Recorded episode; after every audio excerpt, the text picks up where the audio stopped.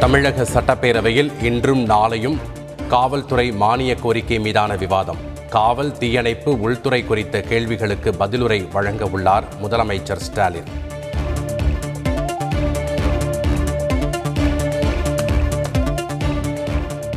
மத்திய அரசு இருபத்தி எட்டாயிரம் கோடி ரூபாய் நிதியை கொடுக்கவில்லை.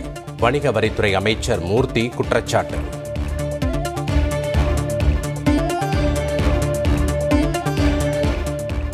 தமிழகத்திற்கான ஜிஎஸ்டி நிலுவைத் தொகை கொடுக்கப்படவில்லை என தவறாக பிரச்சாரம். மத்திய நிதியமைச்சர் நிர்மலா சீதாராமன் விளக்கம்.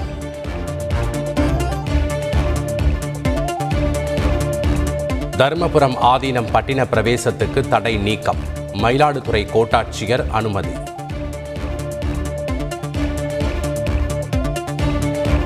நிச்சயமாக இது ஆன்மீக அரசுதான். தருமபுரம் ஆதீனம் பெருமிதம்.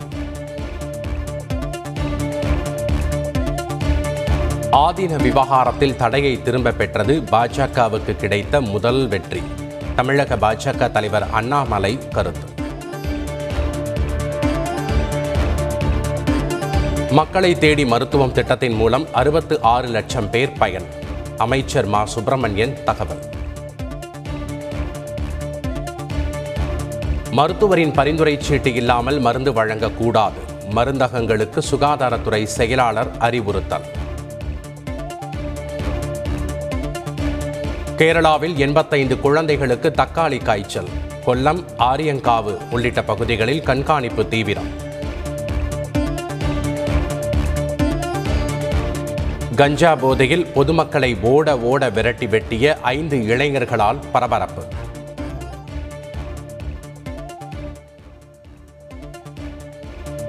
மூன்று மணி நேர போராடி அடித்து உதைத்து போலீசிடம் ஒப்படைத்த பொதுமக்கள். தீவிர புயலாக வலுவடைந்தது அசானி. சென்னை புதுச்சேரி கடலூர் நாகை பாம்பன் உள்ளிட்ட ஒன்பது துறைமுகங்களில் இரண்டாம் எண் புயல் எச்சரிக்கை கூண்டு. அசானி புயல் காரணமாக தமிழகத்தின் வெப்பநிலை அதிகரிக்கும். இந்திய வானிலை ஆய்வு மையம் தகவல். தமிழகம் வந்தடைந்தது கிருஷ்ணா நதிநீர். மலர் தூவி வரவேற்ற அமைச்சர் மற்றும் அதிகாரிகள்.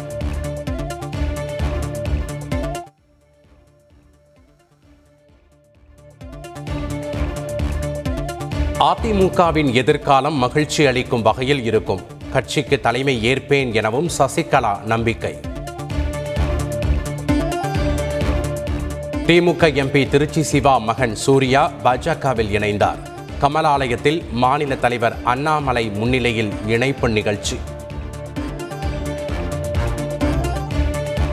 பேச்சை குறைத்து செயலில் இறங்குவோம். தென்னிந்திய நடிகர் சங்கத்தின் பொதுக்குழு கூட்டத்திற்கு பின் நாசர் பேட்டி.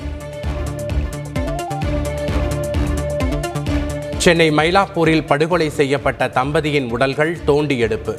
திருப்போரூர் அருகே பண்ணை வீட்டில் ஆறடி ஆழத்தில் இருந்து எடுக்கப்பட்டது. ஹிமாச்சல் பிரதேச சட்டப்பேரவை வாசலில் காலிஸ்தான் கொடி கட்டப்பட்டதால் பரபரப்பு.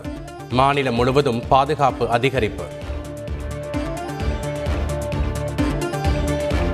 மறைந்திருக்கும் திறமைகளை வெளிக்கொண்டு வந்து மெருகூட்டும் இடம் கல்வி நிலையங்கள். குடியரசுத் தலைவர் ராம்நாத் கோவிந்த் பாராட்டு. உக்ரைன் மீதான போர் ரஷ்யாவுக்கு அவமானம்.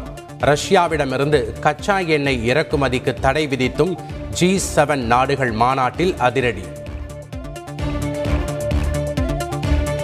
வழிபாட்டு தலங்களுக்கு சென்ற இலங்கை பிரதமர் மஹிந்த ராஜபக்சவுக்கு எதிர்ப்பு. பொதுமக்கள் கோஷமிட்டதால் பரபரப்பு.